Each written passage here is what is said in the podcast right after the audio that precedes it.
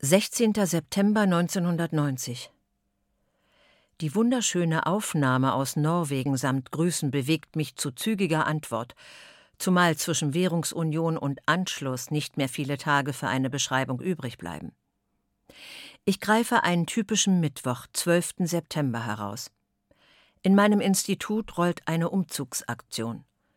Wegen der steigenden Gebäudemieten müssen wir enger zusammenrücken. Zwischendurch trifft sich der neu gewählte Personalrat, um über Konsequenzen der Haushaltsplanung bis Jahresende zu beraten.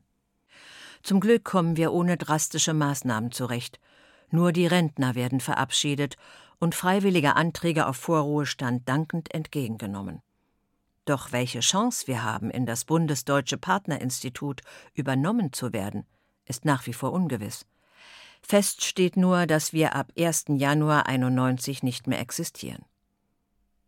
Um Mittag des gleichen Tages, 12. September, nimmt John an einer Protestkundgebung der Humboldt-Universität, organisiert von der Gewerkschaft, teil.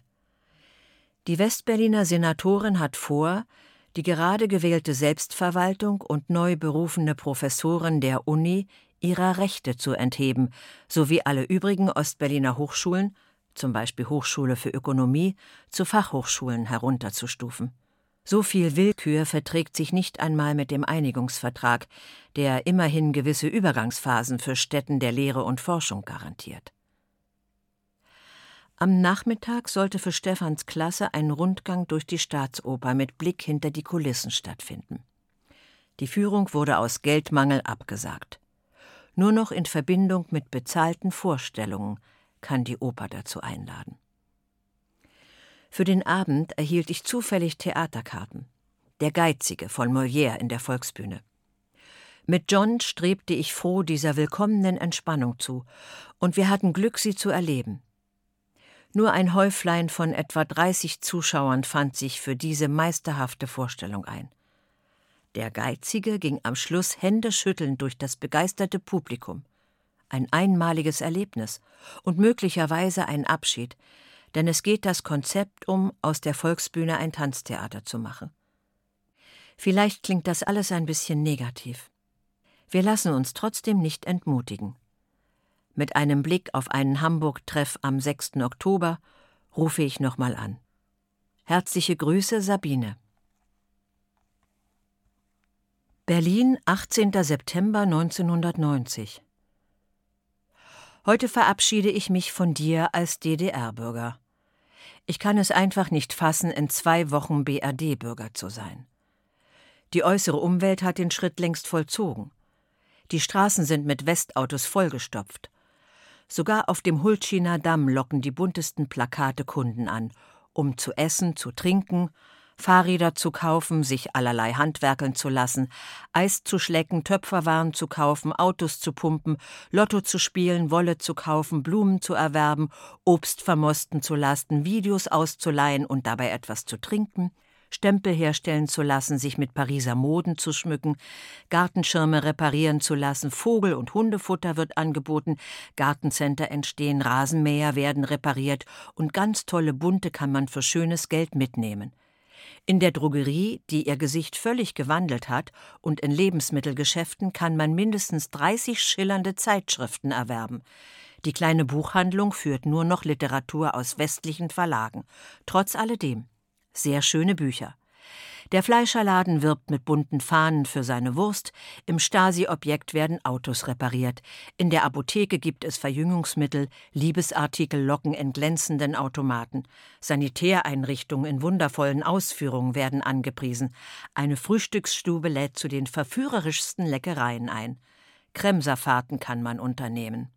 Das alles kann man am Hultschiner Damm und seinen Nebenstraßen bekommen. Es fasziniert mich, mit welcher Geschwindigkeit der Mangel in vielem behoben wird. Das ist lange nicht alles, was sich in den letzten Monaten herausgebildet hat. Es erleichtert das Leben. Aber eines finde ich bedrückend, nämlich auf dem Hultschiner Damm sind riesige Werbetafeln für Zigaretten aufgestellt worden. Nun grinsen uns andere Fratzen an und andere Slogans dringen in unser Gehirn. Es ist für mich unverständlich, für etwas zu werben, das tödlich sein kann. Außerdem ist es kinderfeindlich und der Blick in die Natur ist zudem noch verstellt. Das ist das Kapital. Erst einmal schönen Dank für deinen Brief mit den wundervollen Aufnahmen. Sie vermitteln so recht die Stimmung dieser Landschaft. Die Unterschriften haben wir abgeschickt. Werden Sie das Kuratorium selbstsicher machen? Ich hoffe es. Dich wird unser derzeitiges Leben sicher interessieren. So will ich versuchen, das aus unserem Kreis ein wenig zu beschreiben. In diesem Sommer habe ich oft gegen Schwermut angekämpft. Die Stimmung in meinem Innern ist, trotz Arbeit an mir, trüb. Jürgens Schicksal überschattete oft die gesellschaftlichen und wirtschaftlichen Schwierigkeiten, gegen die wir mutig angehen. Für Jürgen ist eine jähe Wendung eingetreten. Das werde ich dir einmal persönlich erzählen. Ich hatte immer noch an ein Wunder geglaubt, und so ist es für mich noch ein Wunder geworden. Jürgen macht mit Sozialtherapie weiter. Er ist an einen Menschen gekommen, Lehrstuhlleiter für diesen Studiengang, der ihn nach einem langen Gespräch noch aufgenommen hat. Es gab, so der Professor, 3000 Bewerber für 30 Plätze. Jürgen ist sehr heiter. Für mich ist nun die Individualisierung beantragt worden. Die Unsicherheit und Unwissenheit über das Schicksal des Instituts ist sehr deprimierend. Es werden keine exakten Aussagen über das Fortbestehen dieser Einrichtung gemacht. Leitende Mitarbeiter haben eine Denkschrift zum Bestand der Bibliothek und zum Speicher verfasst und an Persönlichkeiten und Einrichtungen in der BRD geschickt. Positive Zeichen sollen schon gekommen sein. In unserer Abteilung verhalten sich alle Kollegen sehr anständig. Bis jetzt habe ich noch kein Gerangel bemerken können, was ja auch menschlich wäre. Aber eine große Unruhe schwebt über allen Kollegen. Eberhard wird per 30. September in den Ruhestand gedrängt. Quasi gibt es keine andere Möglichkeit. Das Forschungsinstitut für das Finanzministerium soll wahrscheinlich in eine kleine Grundsatzabteilung umgewandelt werden, um dann in der Außenstelle Berlin zu arbeiten. Um dann in der Außenstelle Berlin zu arbeiten. Eingestellt wird in Bonn. Eberhard ist 63 Jahre alt. Trotzdem ist dieser abrupte Bruch im Beruf schwer. Da ist auch Resignation. Die materiellen Sorgen sind nicht von der Hand zu weisen. Niemand weiß, was uns bei dem niedrigen Einkommen für Unkosten abverlangt werden. Sehr schlimm ist es eben um unsere Vergangenheit bestellt. Man kommt aus dem Grübeln nicht heraus. Es ist ein schmerzhafter Prozess. Wir und auch Jürgen wohnen in Westhäusern. Frau P. lebt seit circa 30 Jahren auf einem Westgrundstück. Alte Leute, deren Kinder in Westberlin leben, hatten nach ihrem Tode ein völlig verkommenes Grundstück hinterlassen. Jetzt ist es gepflegt. Die ehemalige Laube ist befestigt worden, was die kommunale Wohnungsverwaltung bezahlt hat. Seit Weihnachten werden die Bewohner bedrängt, und gestern sagten sie mir, dass sie das Grundstück verlassen müssen. Der Besitzer bekommt alles zurück und kann die Miete festsetzen, die wahrscheinlich so hoch ausfällt, dass sie nicht bezahlt werden kann. Frau P. ist dem Selbstmord nahe. Der Vereinigungsvertrag ist durchaus nicht so mustergültig, wie das Herr Krause behauptet. Das Recht ist auf der anderen Seite. Alle Dinge sind noch Folgen dieses schrecklichen Krieges. Übrigens, Herr Krause hat sich in Ransdorf eine Einmillionen Villa gekauft, ehemals für Staatsangestellte von Schalk finanziert. Und dazu noch ein großes Stück Land, das unter Naturschutz steht und auf dem ein Seniorenheim gebaut werden sollte. Auch diese Leute sind bestechlich. Am Freitag sind wir erst einmal für einige Stunden in die Lausitz zu den Malerfreunden gefahren. Im Juli vorigen Sommers war ich das letzte Mal da. Damals habe ich Schreckliches miterlebt. Kurz vor meinem Besuch war auf dem Anwesen ein großer Brand ausgebrochen. Die Scheune wurde schwer zerstört. Der Dachstuhl brannte aus und zum Teil wurde der untere Teil schwer beschädigt. Es war der Maschinen- und der große Arbeitsraum für B. In kurzer Folge vorher waren im Wohnhaus und im Atelier 14 Feuer gelegt worden, die die Familie selbst löschen konnte. In Haus und Garten sah es schlimm aus. Viel schlimmere Dinge waren noch passiert, die ich dir später mal erzähle. Bs waren Opfer der Stasi. Es war unheimlich, was denen passierte. Zurückgekehrt nach Berlin habe ich damals sofort Strittmatter geschrieben, damit es an die Öffentlichkeit kommt und an Freunde der Familie in der BRD. Du kannst dir vorstellen, was da für ein Hass entstanden ist. Die wenigen Stunden, die wir bei ihnen waren, wurden nur mit dieser Problematik ausgefüllt. Sie hassen Gysi und die PDS und haben Eberhard schwere Vorwürfe gemacht, in dieser Partei zu sein. Sie können nicht begreifen, dass diese Verbrechen nicht aufgearbeitet werden. Ich kann diese Leute auch verstehen, wenn sie alles unternehmen, um das an ihnen verübte Verbrechen aufzudecken. Eberhard verurteilte aufs schärfste diese Machenschaften und kann im Inneren die Gemeinheiten nicht verstehen, die es gegeben hat. Aber, so wollte er ihnen klar machen, die Linke wird gebraucht. Davon wollen diese Leute nichts wissen. Sie sind für die DSU.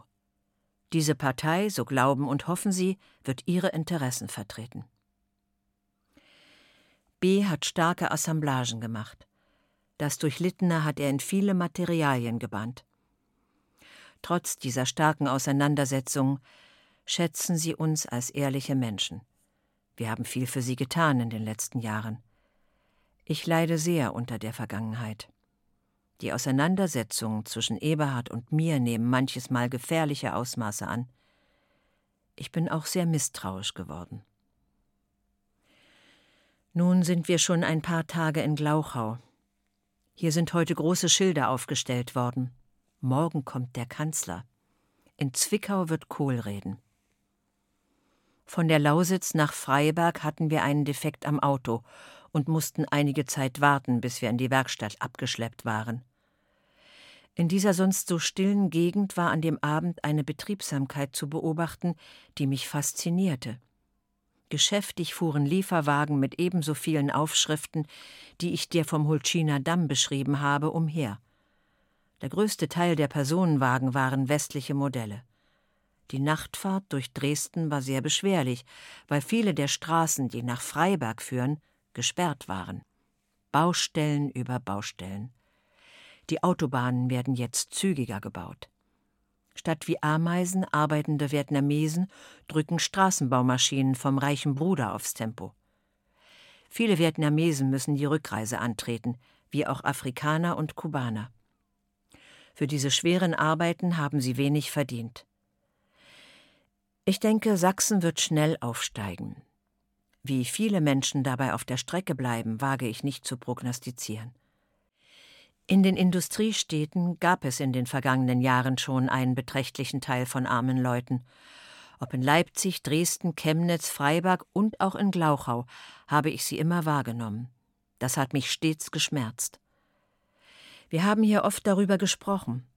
Vielleicht war bei vielen von ihnen auch ein Hang zur Asozialität vorhanden. Diese werden wohl dem Druck und dem Tempo nicht gewachsen sein. Und diese Menschen tun mir sehr, sehr leid. Nun bin ich wohl zum Anfang meines Briefes zurückgekommen. Zwei Seelen wohnen ach in meiner Brust. Froh, das Alte überwunden zu haben, noch nicht verwunden. Froh über das Neue misstrauisch gegenüber dem Neuen, traurig auch über Verlorenes. Mit diesen Gedanken verabschiede ich mich herzlich von dir und grüße dich und deine Familie, deine Ingrid. Epilog Berlin, 9. November 1990 Liebe Ingrun, es ist eher ein Zufall, dass ich dir gerade heute schreibe, höchstens insofern nicht, als das Datum mich mahnt, mich nun endlich für deinen Brief zu bedanken. Noch immer ist es so, dass das gestern Gedachte schon heute nicht mehr geschrieben werden kann. Da zögert die Hand überhaupt zu schreiben und fürchtet, dass die Spuren, die die jüngste Zeit in uns gegraben hat, allzu offen und allzu verwirrt und deshalb für andere kaum begreiflich in den geschriebenen Worten sich bloßlegen. Wie die letzten zwölf Monate, so sind auch die letzten zwölf Wochen vorübergeflogen. Alle Erlebnisse spiegeln sich im Gedächtnis, als seien sie gestern gewesen, und zugleich so, als legen sie eine Ewigkeit hinter uns, als seien sie aus einer anderen Welt. Aber kann das verwundern, wenn von einem Herbst zum nächsten ganze Epochen untergehen und neue Reiche erstehen oder auferstehen? Möge das Schicksal unseren Kindern und Enkeln gnädig sein und ihnen die Kraft geben, der schlimmen Versuchung zu widerstehen, ein neues Mal Deutschland, Deutschland über alles, über alles in der Welt zu singen und zu leben. Denn der Weg dahin liegt nun, so sehen es offenbar manche, deren Zettel in meinen Briefkasten flattern, deren Losungen ich an den Wänden lese und die in Reden und Spots aus den Medien tönen, weit offen. Gott schenke uns Politiker, die das zu verhindern vermögen. Das ist meine Sorge Nummer eins. Der Herbst 89, der in diesen Tagen von den Medien noch einmal lebendig gemacht wird, er lässt sich nicht wiederholen. Die reinen und tiefen Gefühle der Freude, der Erleichterung, der Befreiung, des Glücks sind für viele wie nach einem Rausch verflogen. Sorgen und damit Neid, Aufrechnung und Abrechnung, Missgunst, Hass und Gewalt, die schlimmen Seiten des Alltags, verschärft durch die Angst um die bloße Existenz, bestimmen zunehmend das Leben.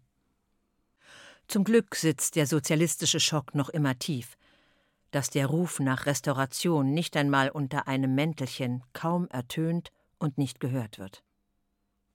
Nun also sind wir Brüder und Schwestern unter einem Dach. Aber, man kennt es aus Familiengeschichten, Sympathie und Harmonie steigen in der Regel nicht, wenn Verwandte unter ein Dach ziehen. Im Gegenteil. Erst recht, wenn der arme Verwandte ins Haus kommt. Doch das wird sich richten und zur Jahrtausendwende kein Problem mehr sein. Jetzt kann es schon manchmal Schmerzen bereiten. Dennoch, alle, die davon reden, die Vereinigung hätte langsamer und sanfter sich vollziehen können, haben nicht hier und unterm Volk gelebt. Als der kleine Mann, die Massen, das Volk, wie immer man es nennen mag, die Mauer umgestoßen hatten, begann ein Lauf, der erst in der Einheit, im Eingehen der DDR in die BRD sein Ziel gefunden hatte. Ich kann mir bis heute kein erträglicheres Mittel vorstellen, das diesen Lauf hätte stoppen oder verlangsamen können. Alles andere sind schöne Träume. Aber sie wiederholen den Grundfehler, der auch den Sozialismus von Anfang an zum Scheitern verurteilt hat. Der Mensch ist von Natur aus anders, als das Modell ihn braucht, um verwirklicht werden zu können. Natürlich sind gerade deshalb Ideale nötig und Bemühungen, sie zu verwirklichen. Bloß man muss sich dessen bewusst sein und darf den Wunsch nicht als Wirklichkeit, das Ziel nicht schon als das Ergebnis nehmen. Freilich, ein seltsames Gefühl ist es schon, sein ganzes bewusstes Leben in einem Land gelebt zu haben, das es nun nicht mehr gibt. So haben wir, Inge und ich, auch das letzte Wochenende der DDR in einer gewissen stillen Andacht verbracht. Schließlich war es unser einziges unwiederbringliches Leben. Am Abend vom 2. zum 3. Oktober sind wir dann doch noch unter die Linden gegangen, zu den hunderttausend anderen. Wie ein Pilgerzug schoben sich die Menschen in endlosem Strom vom Alex zum Brandenburger Tor. Vorbei an Hunderten von Buden und Bütchen, an Rostbratwürsten, Alf-Stickern, vier Meter hohen Coca-Cola-Flaschen, an Kapellen und Bands, an Kaisers Sekt für Deutschland, halbtrocken, Sonderabfüllung zum Tag der deutschen Einheit, der diese Morgengabe noch mit einem geschmackvollen Spruch verschönte. Wer zu spät kommt, den bestraft das Leben. Mit Selters. Zu lesen dann auch als Anzeige in allen großen Tageszeitungen. Vorbei an Stapeln schwarz-rot-goldener Schwenkfahnen und an Mauerstückchen im Geschenkkarton mit Echtheitszertifikat.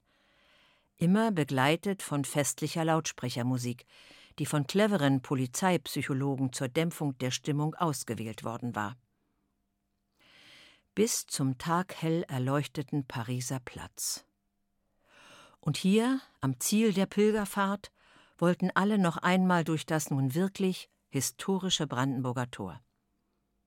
Aber der 9. November kam nicht zurück. Und auch nicht die Silvesternacht 1989-90. Und so wandte sich die Prozession, nachdem das Heiligtum durchschritten war, in weitem Bogen zurück, wieder die Linden entlang, Zentimeter für Zentimeter, und diesmal auf der Südseite der Doppelallee. Nur wenig laute Freude, sicher keine Traurigkeit, wohl aber Nachdenklichkeit. Es ist ein bisschen so, als stünde man auf dem Bahnhofsvorplatz einer fremden, unbekannten Stadt, in der man künftig leben soll. Als die Freiheitsglocke schlug und vor dem Reichstag die Fahne aufgezogen wurde, waren wir wieder zu Hause. Nein, dieser Tag und diese Nacht gingen nicht mehr unter die Haut. Die Tränen waren schon geweint, die der Freude und die der Trauer. Was jetzt kommt für die meisten hier, wird nur durchzustehen sein mit viel Verstand und möglichst wenig Gefühl. Auch weiterhin, ich bin sicher, wird alles viel schneller verlaufen als erwartet, aber deshalb auch für die erste Wegstrecke viel härter als befürchtet. Schon jetzt genügt ein winziger Anstoß und die Menschen werden wie Wölfe. Auch in unserem Institut. Zum Glück bewegen mich solche Szenen nicht mehr allzu sehr, selbst wenn ich betroffener bin. Vielleicht ist es ein Schutzpanzer oder die Abgeklärtheit des Alters. Wirklich traurig aber stimmt mich das Schicksal, das hinter diesen Eruptionen steckt. Die 40 Jahre haben die Menschen so unselbstständig, so naiv gemacht und das Trugbild sozialer Sicherheit so tief eingepflanzt, dass allzu viele nicht in der Lage sind, die auf sie zukommenden Probleme zu meistern, sich ihnen auch nur zu stellen. Und dieses Gefühl der Ohnmacht treibt sie in die Verzweiflung. Und aus der Verzweiflung wächst der Hass. Und der Hass braucht eine Person. Und die muss greifbar sein. Jeder muss mit sich ins Reine kommen. Damit sind wir noch lange nicht am Ende. Natürlich auch ich nicht. Immerhin nehme ich aus dieser wilden Zeit mindestens zwei Lehren, die ich, so simpel sie klingen mögen, auch meinen Kindern und Enkeln einpflanzen möchte. Zum einen die Gewissheit, dass kein Zustand endgültig ist und deshalb auch kein Zustand hoffnungslos. Diese Gewissheit kann eine große Lebenshilfe sein. Zum anderen die Aufgabe, alles zu tun, um die Instrumentarien der Demokratie lebendig zu erhalten. Es gibt dazu keine Alternative. Wie wir erfahren mussten, hängt unser Leben davon ab. Ich habe in deinem jüngsten Brief mit Bewunderung gelesen, wie du dich gerade hierfür einsetzt. Die kürzliche Entscheidung des Bundesverfassungsgerichtes zum Wahlgesetz ist für viele hier eine große Ermutigung gewesen, weil gerade die Art und Weise, wie die großen Parteien trotz ihrer Schaugefechte in schöner Einmütigkeit dieses auf den eigenen Vorteil zugeschnittene Wahlgesetz durch die Parlamente geschoben hatten, ein schlimmes Beispiel gegen die etablierte bürgerliche Demokratie gewesen war. Macht muss es geben, und wo Macht ist, wird es immer auch Machtmissbrauch geben. Aber immer muss es möglich bleiben, Machtmissbrauch zu begrenzen. Dass wir in der DDR es hingenommen haben, wie diese Möglichkeit peu à peu abgeschafft wurde, darin liegt unsere Mitschuld. Ich werde mir das nie ganz verzeihen. Freilich, und das sage ich aus dem Erlebnis einiger Diskussionen in den letzten Wochen, billige ich auch keinem, der nicht hier gelebt hat, zu, darüber zu urteilen. Ich halte ein, denn ich merke schon, ich habe schrecklich viel und durcheinander geschrieben. Als ich den Brief begann, hatte ich eine feste andere Absicht. Im Grunde ist jeder unserer Briefe heute zugleich Selbstverständigung. Ich denke, es wird allmählich nachlassen. An persönlichem Erlebnis steht für mich ja nur noch Arbeitslosigkeit oder etwas Äquivalentes bevor. Dann ist das Tal durchschritten. Aber zunächst kämpfen wir noch. Dir, liebe Ingrun, wünsche ich alles Gute. Ganz herzlich, Heinz.